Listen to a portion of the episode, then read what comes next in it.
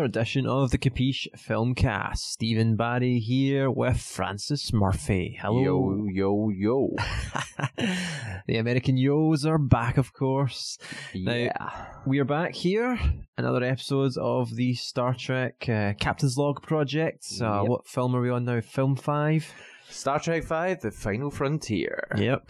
Uh, we spoke a little about this one, didn't we? I think, on the last podcast. Yes. Uh, Um, yeah. Um, so we're going to do the usual, just go a little five to ten minutes, just preamble, giving our thoughts on this film before we watch it, and then we'll watch the film, come back, and go into spoilerific detail uh, review with a rating at the end. Yep. So uh, let's let's get into this one, Fran. Let's uh, let's set up then this film. This is immediately after, is it? The Yes. last film. Well, maybe a few weeks. So it's sort of the unofficial. You've got you've had your trilogy of Star Trek two, three, and four, and this is kind of the the launching into the next phase for these characters. So they've got the, the new Enterprise. They they sent it off into space. They they Mhm. went to warp drive, and at the end of Star Trek four, and it was all exciting. And this is a few weeks later, so I don't want to say too much about all of the circumstances. You know, maybe be more interesting to talk about. uh, Well, I feel like there's a feeling of rejuvenation with them yeah, um, that that last one ended that sort of feeling like a trilogy. They finally, you know, got the ship back. Kirk is back, kind of in his better form. Became Yeah. even somehow more youthful feeling. Uh, so this is them now getting to. I'm, I'm assuming go out and explore and on their own terms and things like that. sort of, sort of. It's not. In some ways, it is what you would expect. Or is it a and in other reset ways- in some way?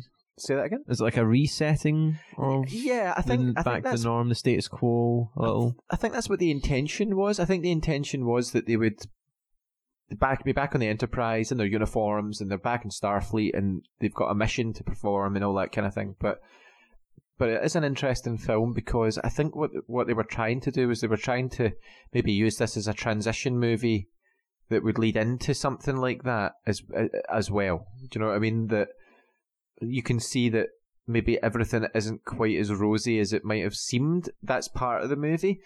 But the thing is, I mean, the elephant in the room is that Star Trek Five is often cited as the worst Star Trek film ever made. Oh right, okay. Um, Oh, that's right. This is the one that William Shatner directed, isn't it? Yeah, yeah. Now, do you know the thing about it is that there are a number of scenes in this film that are classic Star Trek scenes. They're very, very good, excellent.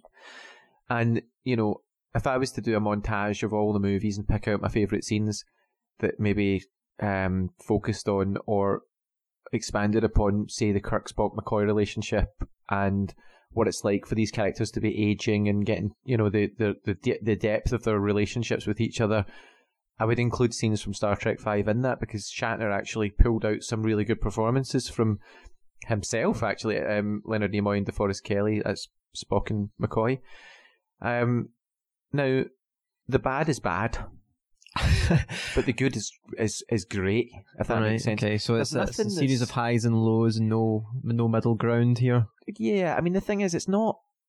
It's not a zero star film, do you know what I mean? It's not an absolute travesty of a movie, and and I feel bad for Shatner because there was a writers no, there was I don't know if it was a writer's strike. There was some kind of strike on at the time.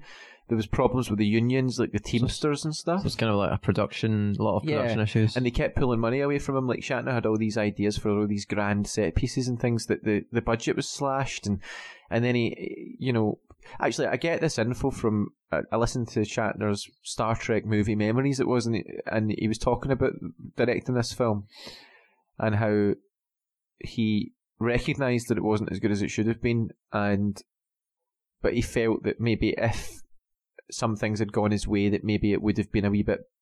He felt like the victim of some bad luck. right.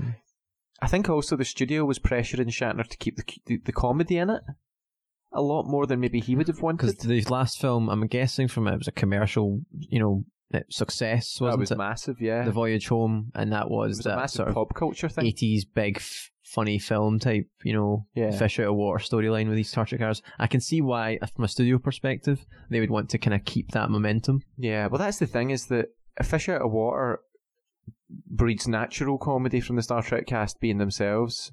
Slapstick's different. Oh, is this what we're It's, heading it's into? not slapstick. Uh, There are a couple of bits like that. There's maybe one one scene that definitely is, and then there's another couple that are a, a wee bit like that. But We're heading into like police academy style silliness. Mm, not no, not really. I mean, it's very contained, but you can tell the studio was. I think. I mean, there are some bit. th- There are really serious scenes in this film. Really, you know, emotionally. Um, I'm getting the I- feeling that this, the tone is going to be all over the place. Then yeah, I mean, it, it is. It's a confusing film, but it's a confusing situation. So in some ways, Shatner didn't do too badly with that because even though it's the worst of the Star Trek films, it's certainly not like uh, there are billions of films worse than this out there in other franchises and genres. Do you know what I mean? This is not a terrible movie in and of itself. It's just not up to the high standard of the other Star Trek yeah, films. there's been a high bar set with the Wrath of Khan Yeah. uh, and probably the Voyage Home hmm in, in a different way. Yeah. But now this film is probably the, you know, it fall, it falls victim. I'm assuming from the successes of its predecessors. Yeah, I mean that's the thing. I mean, you had to have had to have to have had your first slight misstep five movies in is not bad, and then to immediately recover from it for the next film. Do you know what I mean? Mm-hmm. It's not bad at all. I do feel sorry for Shatner in some ways that it it, it was it's something that. that He really put his heart and soul into this, and when you see interviews with him and listen to him, talk, I listened to the audiobook of that Is he quite burned by it? Has it had disappointed, uh, but he's being humble about it now. I mean, it, but you can tell when he's doing uh, the the bonus features for the DVD. I remember watching years ago, and he was obviously talking during the film, and you could see how, just how excited he was to be directing this film, and he wanted to create this wonderful adventure for everybody, and he wanted to give the cast good scenes and stuff. You know, he was doing his best, Mhm. and I don't know. I- It's, it's just a bit of a shame, really, but. For a guy who never really did anything like this before, it's not a bad effort. Right. Okay. So You know what I an, as, a way, as a way to look at it, to still say there was a, there's an element of success still Yeah, I mean, to the grand pulled scheme of things. to have pulled out there's there's probably about three scenes in this that are equal the equal of anything that came before, and you won't see again in terms of getting a, a, deeper look into McCoy, Spock, and and Kirk and their friendship and how they feel about getting older and their lives and being career officers in a military organisation and all these things. That's great. You know, for a first time director like Shatner to have pulled those performances mm. out is admirable. Now, there are bad movies out there that don't have a single good damn scene in them. Do you know what I mean? Like they don't have anything good about them at all. You just laugh your whole the whole way through it. In this, there are moments you go, "Oh, actually, that's," and there- are moments as well where you empathise deeply with what's going on, and it makes you feel pain and discomfort as well. So these are things that I don't know. I, I just I feel that with if if this if I was given this film to re-edit, it could be it could be turned into a much better movie. I think. Studio should just call you then. Yeah. Well, anybody could make it a better movie. do what I mean? Is it quite an obvious fixed? Is there There's- videos online of people re-editing it? I don't know. Actually, I'm not sure. I'd, I'd like to look that up and see. Um, I mean, you could say the same thing about things like. I mean, there's people who've taken the three prequel Star Wars films and edited them into one, which are, is really good because it should really have been one story about Anakin Skywalker. Yeah. or whatever, or him as an adult. Again, with this, there's maybe a couple of bits of fluff taken out, a bit of the silly humor taken out, um, and it it wouldn't be the best Star Trek film, but it would be tighter. Okay. What else do we need to discuss before going in? The, do you know who does the soundtrack in this one? We've previously spoke about James Horner's influence or impact on the, the original films, those other earlier films. Yeah, I think it might be Jerry Goldsmith Right. Okay. who did Star Trek One. Right. So he's come back. I, I think I think he is. We, we'll confirm it obviously Yes, yeah. at the end. Um, but this film came out in 1988 or 1989. I can't remember. Okay. One of those. So this is around Maybe in 89 actually. 89. The style, of the films I think of in that time would be the Batman film. That's the 89 film, or no, Goodfellas was 1990. I'm just trying to think of the big, massive, you know, f- cinema changing films of the, those years. And uh, okay, all right. I think we've covered most stuff um, we really need to discuss before going into the film. Uh, I'm curious now, um, based on what you've said, to see how what I think of it. Uh, especially speaking of those production troubles and the tone and things like that. I think this is going to be an in, definitely an interesting watch. Um, expectations set relatively low. Yeah, but, uh, it's the to best look- way to approach this. yeah, one. I think so. Okay, then. With that, we're now going to watch Star Trek Five. See you on the other side. See you soon.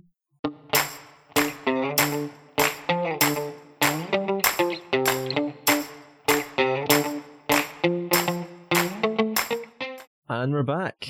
We have now watched Star Trek V The Final Frontier. We have indeed. And overall, I think having the low expectations set was a good thing because I don't think this is a bad film, but I don't think it's a great film. It's hit and miss, isn't it? Yeah, well, I, th- I think it's it's got some fantastic scenes and some really annoying scenes. And if you chart the average through that, it becomes okay. But I think with a recut, Mm-hmm. it could be a very well, not a great movie, but it could be a good Star Trek film. And I think some of those scenes that we you know we were discussing as the movie was on, some of the scenes were great. hmm Let's let's take it from the start then. Yeah. So the opening first few scenes, Kirk.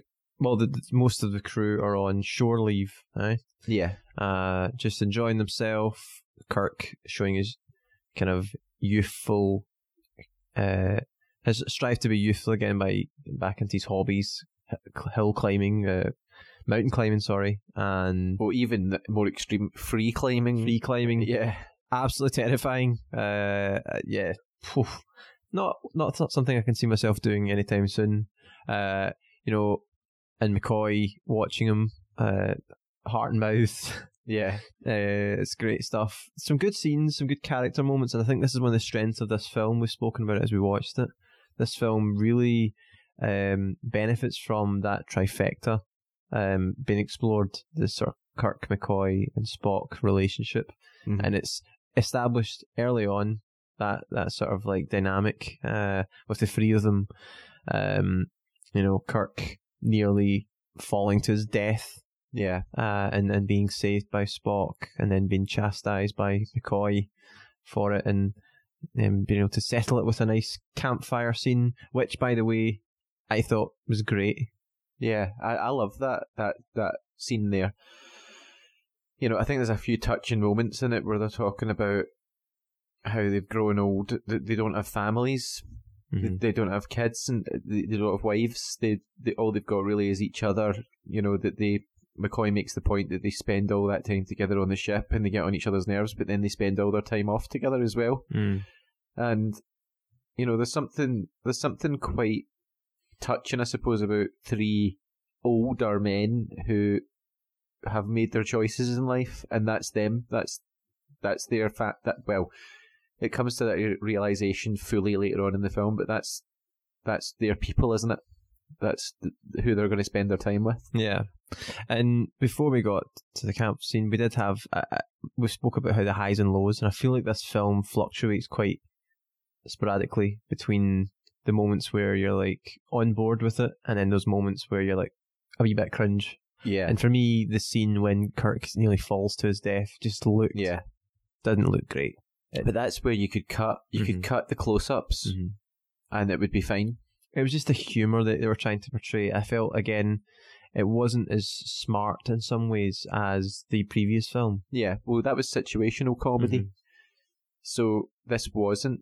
It wasn't a funny scenario. No, That's the thing. It wasn't funny. and Kirk to tended to overact as well with some of it, with the scenes later with Spock and stuff. A wee Yeah. bit. Um, it felt like watching a Friends episode. Uh, Yeah. the way that it was kind of over, you know, overreacting to, to try and make the scene funnier. Yeah, Um, that was something that came through later on as well. Now that we're talking about this as a, as a theme, I think uh, Scotty, the the slapstick, yeah, I know. you know, walking Banging into the, the bulkhead and falling flat, you know, the old. Uh, I mean, it's- literally the most slapstick thing you could think of. It's like a Tom and Jerry moment. Yeah, yeah. I was thinking of something like that, like Charlie Chaplin esque, like Yeah. that sort of how far back you go with that style of humor. That a modern audience, this is what late eighties, you know, it was Red Dwarf had, had started at this point, and that was the sort of thing you'd maybe seen a Red Dwarf episode, early Yeah. season Red Dwarf episode, and even then that would have been some of their best comedy. Yeah. and it felt out of place in this film. And I think that's where it's weaker. And I can see what you were saying at the beginning of the podcast with Yeah. You'd that have stuff. a slight edit uh huh and it would be okay. because that didn't you know what did that do to the film really? Well, it's nothing. I mean, you, that's where the studios came in and said we need more funny, we need more comedy, whatever, and it's been shoehorned in there. But you know, and, and that's where it varies wildly because you can tell that Shatner was trying to tell a pretty serious story about the three main characters and their inner pain. Basically, the the plot of this film is that Spock's long lost brother returns and is on a quest to find God, and but has developed a power through this communion with some entity where he can deep dig deep into people's souls and reveal their true pain and make them follow him. It's almost like a hypnosis type thing. Now, that's all a device, really, I believe, to get to the scene where you get to see Spock and McCoy's pain as this guy tries to dig that out of them, and Kirk doesn't want to relinquish his pain.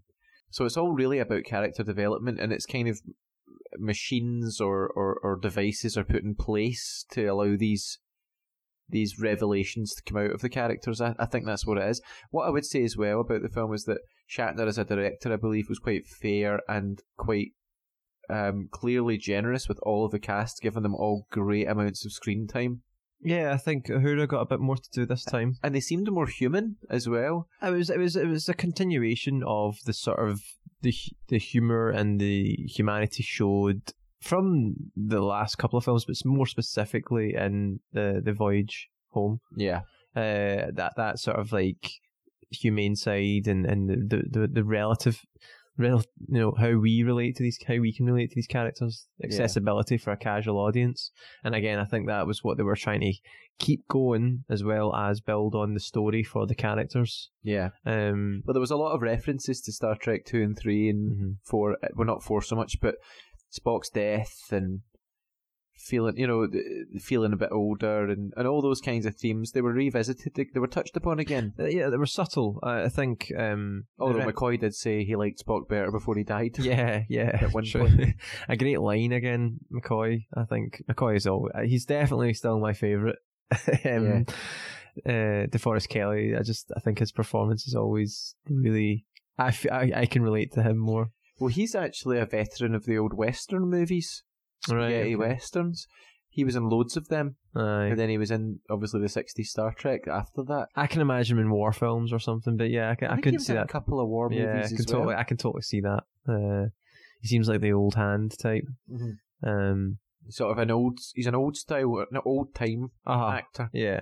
and the way he delivers his lines sometimes, like you know, don't know if that crossed that macho mind of yours, Jim. You know, like the way that he delivers that is like an old. Or you could you could picture that in a campfire scene in an old western. Yes, very much. And I think that, that yeah, definitely. That um and I like that stuff, the campfire scene stuff. And again it was it came back circular with them doing it at the end. There was a good kind of final moments as well, bringing it tying it up. And I think which makes the film overall, I would say, enjoyable.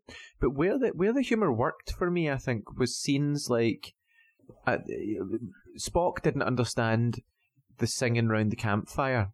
He took it too literally, and then after they tried to do it and they gave up, he, they were going to sing "Row, row, row your boat," and, and Spock was troubled by the line "Life is life is but a dream," and then they're lying there about to go to sleep, and Spock just says, "Jim, life is not a dream," you know, and then they go to sleep. But it's this, and, and then in the lift when Kirk says, "I could use a shower," and Spock just says, "Yes." You know, it's that's where it works because that plays on Spock's character perfectly. He is a logical and literal and truthful person, Mhm. and that can be funny. That's not forced humor. That's an interaction that would just happen. I know. I think I think I found his uh, lines some of the funniest. It was Yeah. the the line when Shatner says, "Yeah, I could do with a shower," and just that sort of Yeah, normal human interaction to expect, sort of like an agreement. Yeah, I could. I need to go for one too. It, it, there's silence for an uncomfortable amount of time, and then Yeah. it's just as yes. if Spock was smelling the air, yeah, or something. like he, he- as if he'd yeah, he was trying to detect if it was true. Yes, he's just an agreement, but not in that. in a cruel way. Aye. Yeah. Uh, great little tiny character beats that I really liked. That's that's the sort of thing that I appreciate from the from the film. Definitely. Um, what do we think of the visual effects? Well, that's an interesting topic, actually. That there was a disaster with the visual effects. ILM was doing another movie at the time, so they couldn't be contracted to do this film. So Shatner went to another company who had pitched really well and had come up with some demos that looked really good. And then later on, after all, there was a lot of other dramatics that went on with this. I think there was a strike with the Teamsters and various other things, so there was problems. Um, they went to get the effects and they were crap. So then they had to rush and go and find another company to do some backup effects really last minute. I think there's not a lot of space vi- space visual effects in this film at all. So I think they, they probably cut them down significantly for that reason. Maybe that was why the film felt a bit haphazard on the screen time on the sets because th maybe they would have cut more of the, the, the stuff from the, the actual on the set material if they'd had more visual effects. Who knows? Um, I think there was a number of things on this. Shatner's a first time director. He did a pretty good job for a first time director, I think. He, you know, for somebody who's never done this before. Uh, Taking a it's a it's a huge thing to do is take an established franchise as big as Star Trek as your first time directing. Obviously, Yeah. use the star and knew how things and work. after all the good films, the, the pressure. Yes, yeah. So there was a lot riding against him, but of course, it came off the back of two, uh, you know, I would say relatively free, considerably good films. Uh-huh. Two, uh, probably one co- massively commercial, one critically uh, Yeah. as well, uh, and so you and know, a nice bridge film. hmm So a, a decent, a really good trilogy of films, and then for this one, uh, you can see where it was looked at from probably I don't know financially how it did, but from a critical point of view, it certainly did. It is, a wavering point. It has kind of Yeah, well, the first reviews were very good, and then it tapered off. Then it, it wasn't so good after that. But I think, I think the Star Trek films have done commercially okay pretty much all the time. Enough for this one to then get another film after it. Mhm. So I think there's going to be always enough of an audience for these films, isn't there? yeah, well, definitely. I mean, I I I think Star Trek is. Glo- it's a globally popular cultural phenomenon. I mean, there's no denying that fact. It's up there with Star Wars and, and you know your Marvel stuff. It's one of those, and it's up there with James Bond as well. It's it's one of those. It's a it's like a Mickey Mouse sort of thing you might call it. It's a, it's something that if you said "Beam me up, Scotty," everybody knows what that is, Mhm. or Mister Spock. Like people know that. Mm-hmm. They just know because you grew up seeing adverts with Spock. You know, I think it was a Guinness advert with Spock in it when we were, you know, all these things that you you see, you know, um, it just enters the. They call it the cultural zeitgeist, don't they? Well, it's public consciousness. Yes. I mean, all around the world, Mhm. if you walk around with pointed ears on in a Star Trek, you know, the people are going to know what Yeah. it is. You're a Trekkie, you know. But you know, I, it's one of those things where I don't. I feel like people. There's a lot of bad movies people watch and laugh the whole way through, and this is this this film suffers in that it's not the best Star Trek film. It's the worst Star Trek film without a doubt. So is it without a doubt? Yeah, So would you say this is this is the worst Star Trek film, but it's It's- still this not is- that bad. We've we're obviously going to come to it, but I know you have a strong distaste for the Star Trek Into Darkness film. Yeah, but that's that's a different kind of movie. That was this is the worst film. Is it from Of, a uh, but- filmmaking point of view? No, do you know what it is? It's because they had no goddamn excuses. They had the original cast, Hmm. right? They had the canon from the time, so that it was all within the proper canon. There's no excuses for this film to have been like it is really. They could have pulled it off better, maybe tighter editing. 20, 30 years later, with a bunch of idiots who don't know what they're doing, who only have the imagination to riff off of an older movie, I wouldn't even give it the respect of saying that it's a bad Star Trek film. It's just a bad film. Which one? Into Darkness. But wouldn't that still mean it's worse than? I don't even count it as a Star Trek movie. I, I, I think it's that shit. we will for this project. We will. Well, yeah, I know, but it's Star Trek into shitness more like. I mean, honestly. So really, really, your just- thoughts are that, that that one is worse. Yeah, because this know, is the second worst. Then well. that that is. Well, to you. Uh, I'll put it this way: it's infinitely better than Into Darkness. right. Okay. So in that case, Yeah, Yeah. Uh, and that's the thing. Into Darkness is just there are a couple of good moments in it, but nothing, nothing anywhere even approaching the campfire scenes or these scenes with these characters, those character beats, the earned moments of 25 years of these guys being together on screen, right? None of that's earned by Into Darkness or any of that, right? Star Trek 2009 was great. If Into Darkness, the people who were making it had any intelligence, they would have reined it in a bit, but they didn't, you know, and, and that's, that's the difference here is that I can kind of forgive these guys for Star Trek 5 because, you know, they did. I think all round everybody did the best they could, apart from the visual effects, and there was other if other instances of problems that that affected the production of the film, um, and Shatner's inexperience and various other things. So, if if a Star Trek film like this came out now, and it was a bit kooky, I'd still quite like it. I'd, I'd think, well, goddamn, they made an effort here. They were trying to get the spirit there. You know, the it really feels like a Star Trek film because as as as lower quality as it is, it still feels like a Star Trek film, Mm-hmm. which you can't say for a lot of the modern stuff, whether it's Star Trek on TV or Star Trek. Oh yeah, I mean, I suppose in a sense there isn't a lot of I mean, was action. there a maniacal villain who was evil, um, trying to kill everybody? Not really. There was, I mean, there was an entity at the end, but Mhm. Sybok was fairly had some depth. He Mhm. he actually called Kirk his friend, and, and all this at the end of the film. So he wasn't a, an evil villain. Was there people walking about in vests, sweating, and climbing things like like some sort of Die Hard remake? You know, was there action man scenes like people like firing submachine guns into the face of like you know, you you get a couple of action scenes in the film, but it's not it's not a formulaic film like you get these days. Mm-hmm. It, it, it- it's interesting to watch it. It's interesting to pick apart the flaws. You know, in fact, it's hard to find flaws in a lot of big movies these days because they're so formulaic. They all follow the exact same pattern. I'd say that generalising a bit, but let's let's leave that. Well, that's a that's a separate discussion. Mm, I don't know, but we'll have to watch a few of the big films for me to map it out for you. I feel like what what films are we talking about here? Are we talking about the Marvel about- films? let's face about- That's the reason they're so successful. Familiarity is something that is successful financially. That's why if you listen, that's why they put songs on the radio all the time. Because the more you hear a song, the more you want to hear it. It's weird. Like video game music. Say you heard a, a, a song from a video game once, out of context, without having played the game.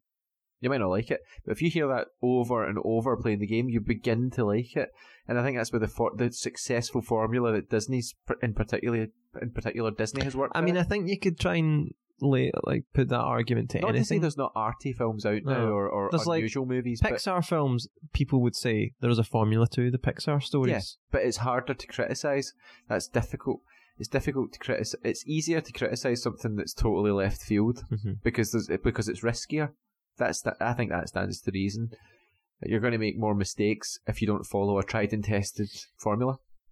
Right, back on Star Trek. You were finishing up on the visual effects. I wanted to just chime in and say, to me, they were one of the weaker points of the films. Yeah. So we won't dwell on it. I'll just say that I felt they were like, um, it felt like watching some Red Dwarf Yeah. stuff. Thankfully, there wasn't too many of them. Yeah. So, Because if there was loads of that in the movie, it would have been just. Mhm. Yeah. And there was bits that obviously were supposed to be fast, like ships moving. oh and it was god, just really slow. it was the the worst one was the spinning satellite. Yeah, Oh dear, yeah, dear. That was a shaking the head moment. I know, I know. And then as you shook your head, you got ill watching the effect. yeah. Uh, so I would say that was obviously the main points where I felt I was really like, okay, taken out of the film a little, as well as some of the slapstick humor. Other than that, the two great scenes we've kind of covered a little. Um, the campfire scene, as well as the scene with McCoy and the, Yeah. the, the, the his father. I know what. Great, great, powerful character moment. Great acting. Great. I, DeForest, uh, Kelley, DeForest did an amazing job in that scene Yeah. of of conveying his complete. hmm Basically, what happened was his father was terminally ill and in, in unbelievable pain. McCoy's a doctor. He then uh, puts off his father's life support and then finds out a couple of months later there's a cure for this disease. I mean that that would hurt anybody Mhm. deeply, but Mhm. DeForest Kelley. Actually, what's interesting about it is maybe it explains why he's so I can imagine that's why he's got bags under his eyes. yeah, but also That's yeah, the kind of like that's the kind of character he's got effect I would have. a weathered look to Uh-huh, him, but he there's does. also he's he's he's he gets very upset when someone takes risks with their lives and things. Like maybe you can see Mm. why hmm he's so stressed about that because he, he's quite a stressy guy and But DeForest Kelley really his facial expressions in that scene. I think you could just see the sheer Mm-hmm. the conflict. Do I do this? What would you do if it was your own father? Is a scene you can empath- empathize with completely. Do you want your father or mother or relative to suffer in pain? Would you, if you had the power to release them from that, and then what if you found out that they could have lived? My God, I mean that is, you know, for Shatner to have come up with that scene and to have directed that scene in the way that it was, and to have got that performance out of DeForest Kelley, is admirable. Very powerful. Mm-hmm. And actually, I mean, of all of the films, I would say that maybe this one has some of the best opportunities for these these actors to give some flair to what they're doing. Do you know what I mean? Like Spock turning away from his vision of, of his father, calling saying that he's so human and that hurts him, and McCoy with his father and Uhura at the start. Um, even that little scene where they get the message from Starfleet saying they have to go on a mission, and Uhura's quite casual about it. She's saying, "You know, we're not in a position." She's getting a chance to Mm-hmm. show who Uhura's character. Yeah, she's not just. Playing the functionary role of plotting us, you know, Uh-huh. communication or whatever it is. She's actually getting to and saying to Scotty, do some character. did they not realise that you know? In fact, she got a few scenes with it coming down to the surface, getting the captain, the dance bit. The dance scene funny. was definitely like that was a bit different. yeah, but it, you know that that to me, I th- uh, when that was coming up, I thought, is that going to be cringy? But it wasn't so bad. I think it was. I think it was over the top in the sense that how they react. These characters were just like slaves to this woman, but I know that's Yeah. the, that's that's the kind of the joke. That's the, the whole. That's the point and stuff. But it, Yeah. was, but it was still it was fine. It Well, was it's almost like an old Arabian Nights story. The Yeah. guys in the see a mirage in the desert kind of thing, and they can't believe it. You know, if there's not many women on the planet, or hmm you know, they just uh, they can't believe it. They're all going off towards this naked woman dancing on a sand dune. I don't want to know what would have happened if the, you know, if she, if she wasn't backed up. by security. yeah, Well, that could have been quite that's a really dark. that's a much darker film. Could have been a Me Too moment. Yeah. I'm, I'm not kidding by that. It would have been it would have been really bad. Yeah, but uh, let's move on from that. Um, yeah, so uh, yeah, like good moments, and I think uh, Chekhov getting to pretend he was a captain, uh, I like that as well. And Sulu, actually, this is my first. Aye, Sulu was Sulu was certainly the, the smaller moments. I think he, but again, his little moments were still. I, I love Sulu's voice. I, I say it every time I watch Yeah. this film. Right, Captain.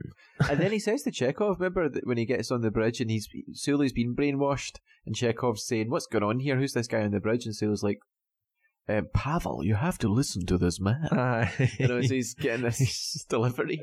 I want his voice. Yeah. it's great. Yeah. It was it, Setting course seven Mark two.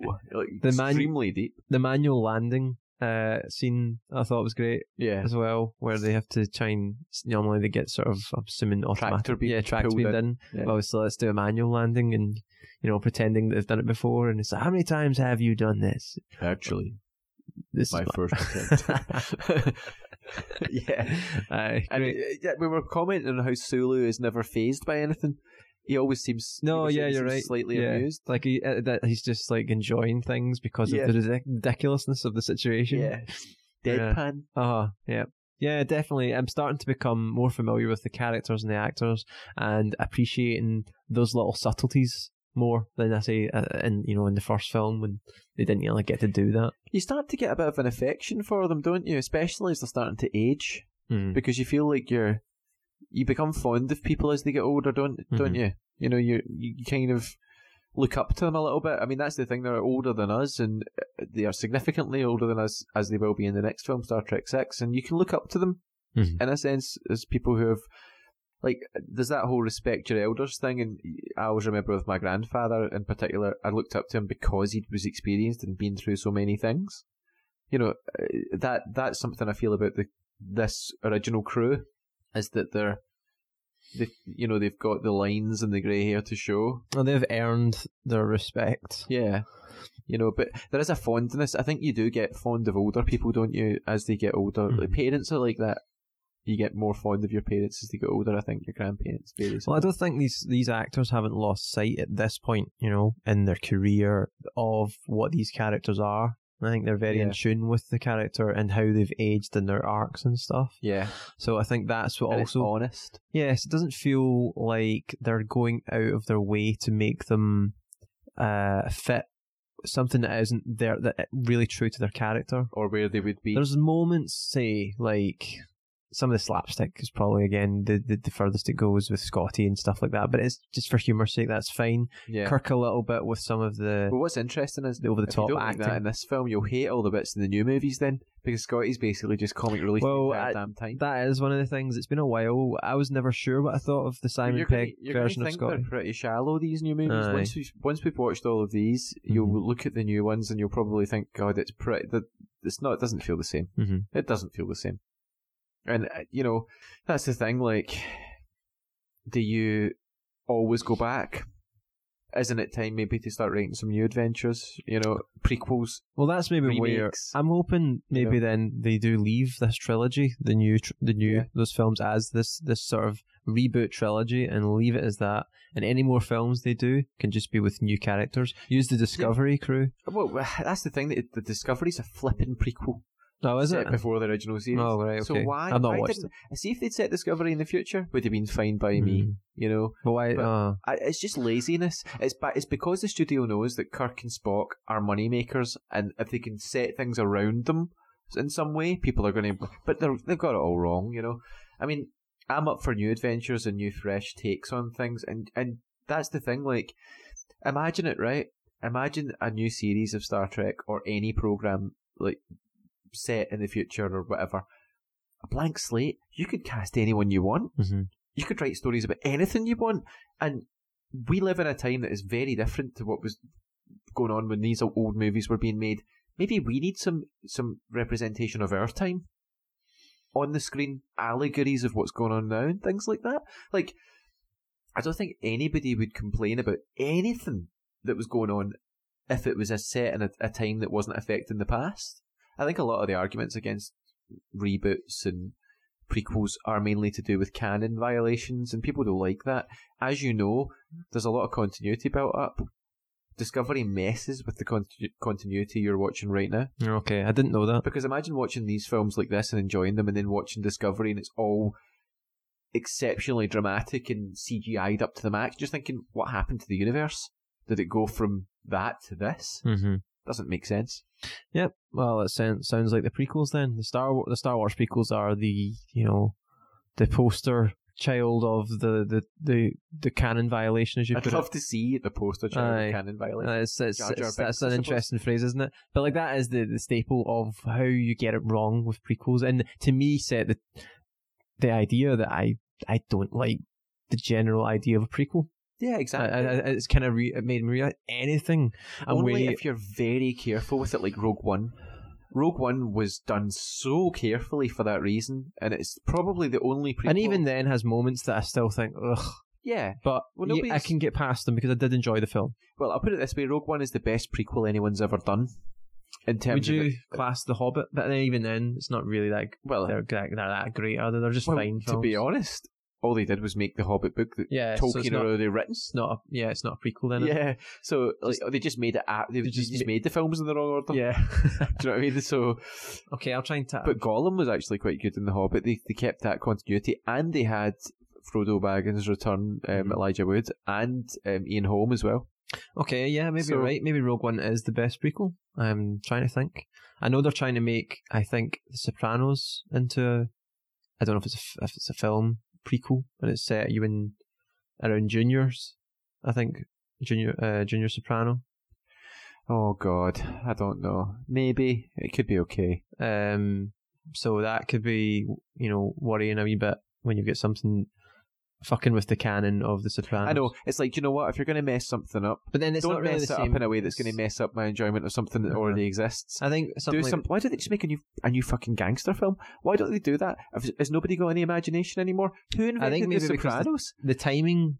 To be fair, to be fair on that example though, the timing of gangsters they're more they were more relevant around the era of like Junior and the. no, I know, but why does it have to be Junior Soprano? Oh well, I, I mean, what is this? Like, is it not possible in today's world to make a film? Well, do you know what? I, I'm generalizing again that people do do a lot of stuff, right? But there's a lot of people who who lean on established universes because they don't have the imagination to create their own. Hmm. And and if that wasn't true, it wouldn't be happening. Do you know what I mean? It's it's almost like a, it's like the old question of how can life exist in the universe? Well, it does. Do you know what I mean? It's it, and th- th- the situation answers the question by itself. You know, I think people should get back to creating their own material, and and, and I'm open to watching anything. I'd, I'd I'm, I, one area I'm quite keen on is uh, in terms of looking at stuff that's maybe pulled from original, not original sources as historical films. Like we watched, um, was it Black Panther? No, not Black Panther. A Black Klansman. Black Klansman. Yeah, well, Black Panther's a, a black movement, man. It's not like I just made it up. But the the in case anyone heard Steve's der- derisory laughter there when I got the film name wrong, but it's I'm not- trying to edit it out, but maybe not now. yeah, yeah. Let's leave it and be honest. But the, you know, that was a compelling film because it was it was about a historical event, wasn't it? So it's about something that a period of time that, that took place. So I can accept that. I, I can accept like characters from history and things like that. But in terms of made up universes, I think we need to get back to some originality. I really do. Someone at some time had to create all the Marvel super superheroes. Someone had to create Star Trek, Star Wars. Someone pitched us.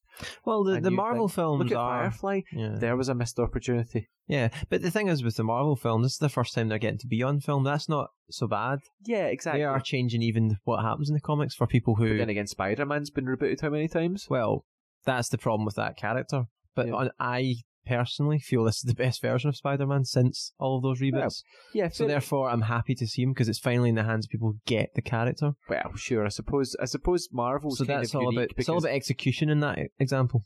Yeah, but if you look at Star Trek, Star Wars, and a lot of things have been, I think that that's why if we segue this back to Star Trek Five, that's why I'm forgiven of this film because there was at least an attempt to do something a wee bit different here. Do you know what I mean? Uh, Within the the restrictions, and I think that they did it in such a way that did not mess up all of what came before or since, Okay, and that's that is a certain amount of skill. let's talk about talking about the film again. Uh, the sort of end reveal, the denouement, but like I wanted to get that. Yeah, see the uh, fancy. the, the sort of the talking to God. The, the, this could have went oh yeah, Kirk's. like aha, Yeah, you know, playing with some humor there as well. but And that was that was okay. it- yes, it was. The Uh, confused look. I was a bit like initially like, oh god, is this this is is this going to lose me here? Like I was thinking, hmm, not sure about this. Yeah. It felt a bit a bit hammy, a bit silly. Visually, wasn't the most Uh-huh. groundbreaking. It could have. It felt again. I keep bringing up Red Dwarf, but it did feel a bit like that. Uh-huh. But obviously, it wasn't God as you know as we as we see what the standards convention was as an entity that was Pretending. pretending to be Yeah. God, which didn't seem as as offensive or Well, I don't think they could have had God in the film. I know, but that's it. Kind of felt like that was what the film was Yeah, initially trying to do. that's a twist, isn't it? Oh yeah.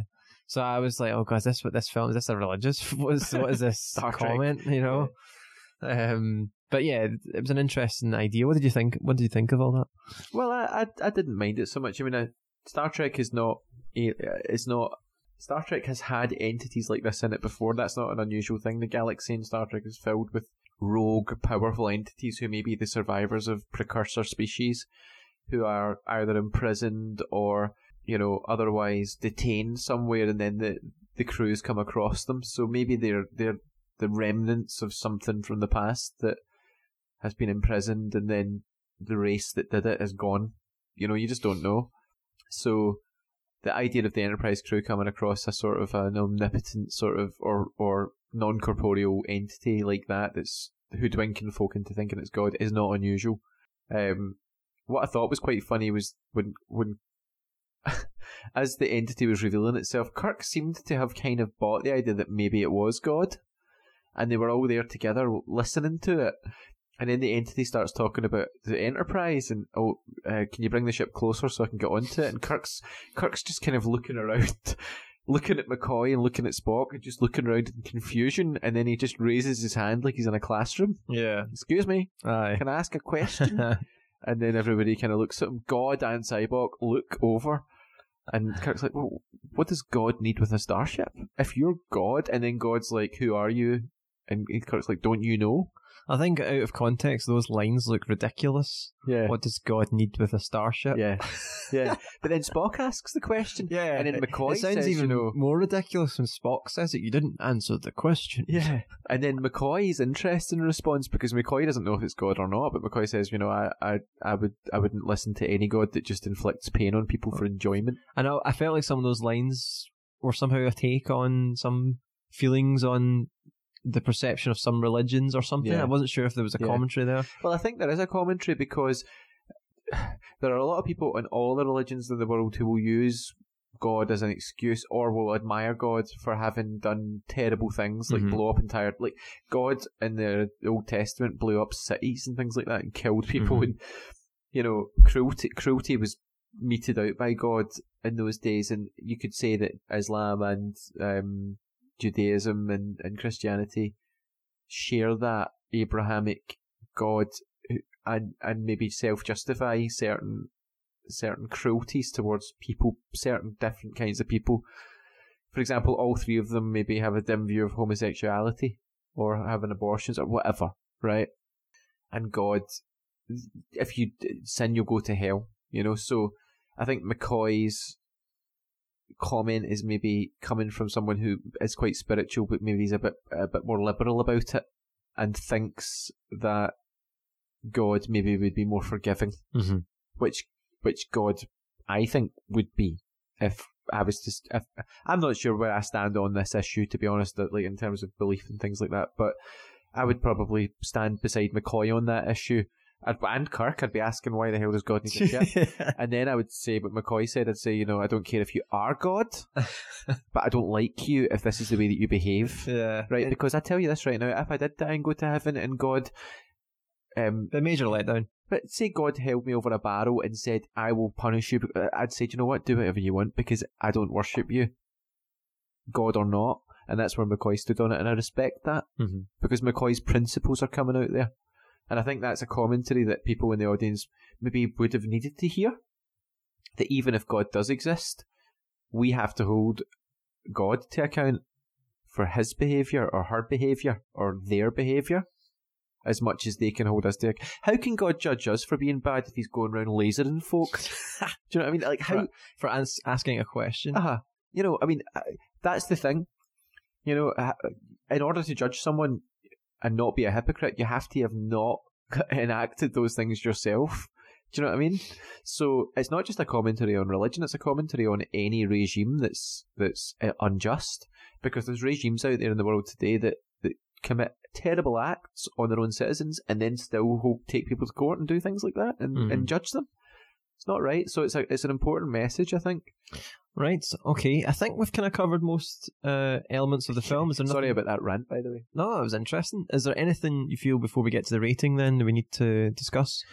Uh, the the music you felt was similar Well, to was- the, the- first film. The music did its job. It wasn't. I, I thought the music was quite nice in some parts. Jerry Goldsmith is kind of a workhorse composer. He's not a. He's good. He's dead now, by the way. Um, no disrespect, Jerry, if you can hear me, but you know, he's he he turned them out. He'd do the job. He created the big Star Trek theme that was used for Next Generation. He did Star Trek One, which had its quite spooky music. He can come up with a, a couple of nice themes, definitely, but it doesn't have the same hook to it as maybe Horner did, or um, Cliff Idle in, in the next film has more of a there's more energy to the, the music, but it certainly did the job. Mm-hmm. Um, but I, other than that, I don't think there's anything else. Like I, I'm ready to give him a rating. Right. Okay. Uh, where where do you stand on this film in a five star rating system? Given that we've given the first film three, Wrath of Khan f- collectively five, and then three again for the third film, Search for Spock, and four for Four. uh, Voyage Home. Where does this one land? God. See, the problem with five stars is that you either are above average or below, right? And I don't Well, want- surely the three star is the average. Well, six stars, for example, if you gave it three out of six, it would be 50%. Do you know what I mean? That would be it. You know? Whereas with a five star, you can't give a film 50. Do you know what I mean? You can't do it. It's either like two star or. I would say the three star is the fifty, but you can be in the middle. I suppose if it's there's a as the line, Uh huh. yeah. I mean, So I, I would say, for me, I'm going to give my rating. It's a three star film. It's a low three. Yeah. Same It's, here. I would it's, say. it's a low three. It could have been a two.